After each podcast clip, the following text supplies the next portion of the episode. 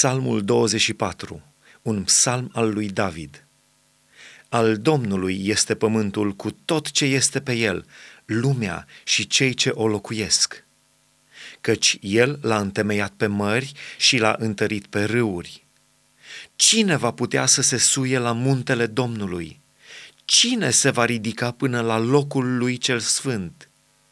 Cel ce are mâinile nevinovate și inima curată, cel ce nu-și dedă sufletul la minciună și nu jură ca să înșele.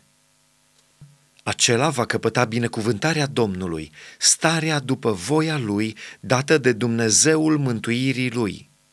Iată partea de moștenire a celor ce-l cheamă, a celor ce caută fața ta, Dumnezeul lui Iacov. Porți, ridicați-vă capetele, ridicați-vă porți veșnice, ca să intre împăratul slavei.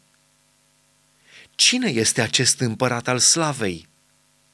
Domnul cel tare și puternic, Domnul cel viteaz în lupte.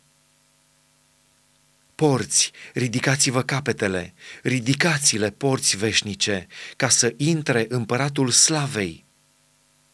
Cine este acest împărat al slavei? Domnul oștirilor, El este împăratul slavei.